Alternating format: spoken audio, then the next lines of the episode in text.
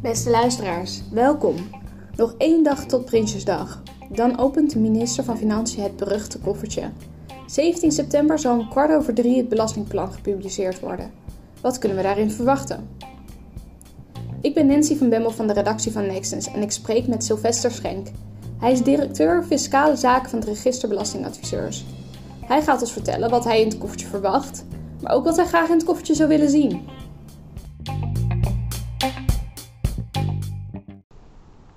Sylvester, wat denk je dat er dit jaar in het koffertje zit? Ja, dat is altijd een, een grote vraag natuurlijk. Dat blijft ook een verrassing wat er in het koffertje zit. Uh, het blijft raden. Uh, ze zijn al lang geleden gestopt met het uh, vooraf onder embargo verstrekken van de inhoud van het koffertje. Dat lekte toch altijd uit en dat wilde men niet meer. Men vond het ook wat gênant voor de koning om daar iets te zitten voorlezen wat eigenlijk iedereen uh, al wist. Dus daar zijn ze mee gestopt, maar er is ondertussen met name op fiscaal gebied toch het nodige bekend geworden. Uh, ik zou willen zeggen de inperking van de zelfstandige aftrek, met name voor ZZP'ers is dat een, dingetje. In de tweede plaats gaan er wijzigingen komen rondom de kleine ondernemersregeling in de omzetbelasting. Er gaan wijzigingen komen um, op het gebied van de um, algemeen nutbeogende instellingen. En de elektrische auto, die gaat wat uh, minder fiscaal gunstig behandeld worden. Wat zijn je drie favorieten? Nou ja, favorieten, dat, dat is een wat uh, vreemd woord. Kijk, uh, persoonlijk vind ik de leukste de afschaffing van de uh, contante giften in de inkomstenbelasting. daar bleek het de afgelopen jaren toch dat er gehandeld werd in kwitanties. Um, en dan kon je dus een aftrekpost kopen. je kon voor een paar tientjes kreeg, kreeg je een aftrekpost van 1000 euro. Allemaal zo frauduleus als wat natuurlijk. En daar heeft men een streep door willen zetten. En er kan alleen nog maar een fiscaal relevante gift worden verstrekt. Um, als je daar een afschriftje van kunt laten zien, giraal bewijs. Uh, dat vind ik eigenlijk wel geinig, maar uh, heel groot geld is het natuurlijk niet.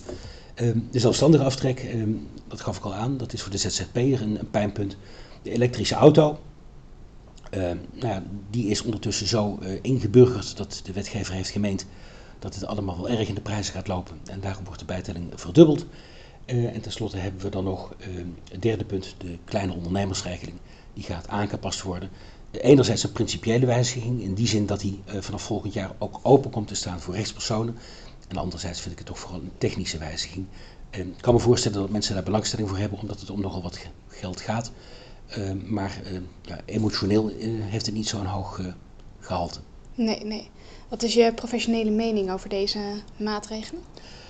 Uh, nou ja, de zelfstandige aftrek vind ik jammer. Uh, dat vind ik toch een beetje hap-snap beleid. Uh, daar wordt ook een, techniek van wetgeving gebruikt waar ik het eigenlijk niet, niet mee eens ben. In die zin uh, dat het inkomen tegen de normale tabeltarief belast zal worden en de aftrekpost tegen een vast relatief laag tarief. Ik vind dat principieel onjuist, maar je ziet het vaker gebeuren de laatste jaren. Um, wat betreft die elektrische auto, ja, ik vind het jammer. Uh, de overheid krijgt regelmatig het verwijt dat ze onbetrouwbaar is. Um, nou hebben we eenmaal een faciliteit die het een beetje aardig doet. Er wordt massaal uh, voor de elektrische auto gekozen. En dan zegt de wetgever, ja, het kost toch wel een beetje duur, zoals dat tegenwoordig heet. Ja. Uh, en dan wordt het bijtellingspercentage verdubbeld. Dat vind ik jammer, uh, eigenlijk ook niet juist. Ik ben daar met name benieuwd naar het overgangsrecht. Hoe zullen degenen behandeld gaan worden die op dit moment al rondrijden in een elektrische auto? Ik. Um, krijgen die nog recht op uh, de lage bijtelling uh, gedurende een periode van 60 maanden, zoals je dat in het verleden hebt gezien? Of zullen die mensen vanaf 1 januari gewoon te maken krijgen met een verdubbeling van de bijtelling? Dat zou ik een hele kwalijke zaak vinden. Wat zou je zelf willen voorstellen? Um, nou ja, we hebben hier te maken met een fiscale faciliteit uh, in het belang van het milieu. Um, ik geloof dat elektrisch rijden de toekomst heeft. Misschien moeten we dat dan gewoon maar zo laten bestaan. Ja, en het geld op een andere plek weghalen. En dat is dan natuurlijk altijd het moeilijke punt. Want waar moet dat geld dan vandaan gaan komen? Dat weet ik ook. Ja, ja. En wat zou je zelf nog aan het koffertje willen toevoegen als je het zelf voor het zegt had? Verlangens voor het koffertje. Um, we hadden tot voor een aantal jaren hadden wij een uh, financieringsfaciliteit voor startende ondernemers.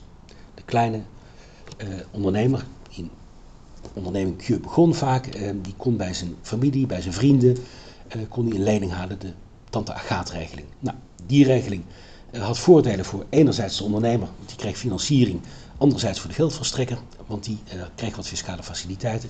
Die faciliteit die voorzag in een, in behoefte, die zou ik graag terug willen krijgen. Dat is één. In de tweede plaats uh, heb ik de fiscale oude dagsreserve. De oude dagsreserve heb ik altijd een wat wonderlijk instrument gevonden. Uh, zorgt in de praktijk met enige regelmaat voor moeilijkheden. Uh, komt ook door die benaming. De fiscale ouderdagsreserve is helemaal geen reserve, maar het is gewoon een belastingsschuld.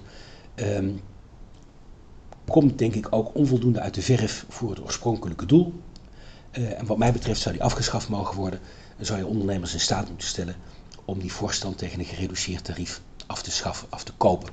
Uh, in feite hetzelfde wat uh, de DGA een paar jaar geleden heeft mogen doen. Het in eigen beheer opgebouwde pensioen, dat mocht ook met korting worden afgekocht. Nou, waarom zou je deze belastingsschuld ook niet tegen een gereduceerd tarief mogen afkopen?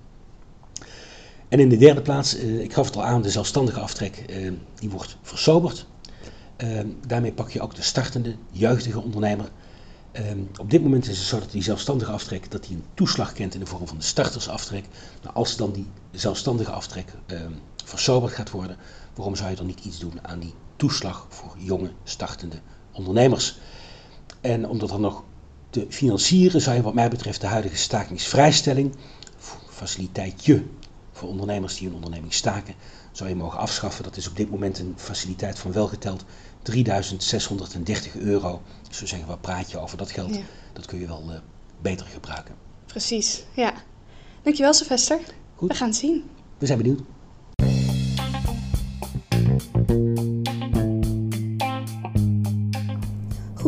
Daarmee hebben we een beeld gekregen van wat er kan veranderen met Prinsjesdag. Bedankt voor het luisteren. Maar wat er daadwerkelijk in het koffertje zit, dat wordt pas morgen bekend.